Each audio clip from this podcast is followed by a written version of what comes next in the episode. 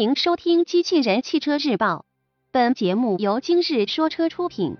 奥迪 RS 一或二零一七年三月发布，新闻内容来自汽车之家。日前有海外媒体报道称，奥迪将于明年三月份开幕的两千零一十七日内瓦车展上发布奥迪 RS 一车型。由于 A 一三门版车型面临停产。因此，预计 RS 一将采用与 A1 Sportback 车型相同的五门纤维车身形式。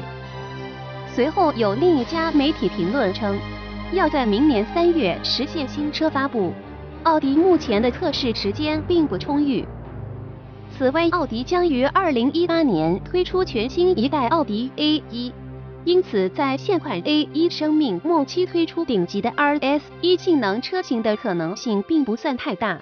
因此，该消息仍旧存疑。不管消息是否可靠，不影响我们回顾一下奥迪 RS 一的信息。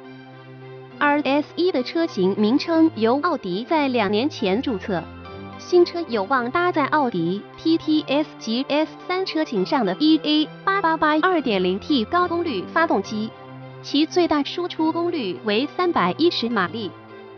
由于现款海外版奥迪 S1 车型仅提供手动变速箱，在一定程度上拖了加速成绩的后腿，因此外媒猜测，性能更加极端的 RS1 车型或将仅匹配六速双离合变速箱，而当家的 Quattro 四驱系统也将有所配备。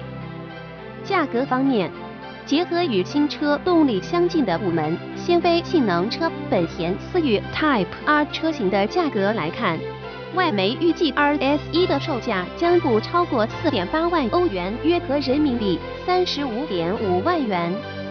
播报完毕，感谢关注。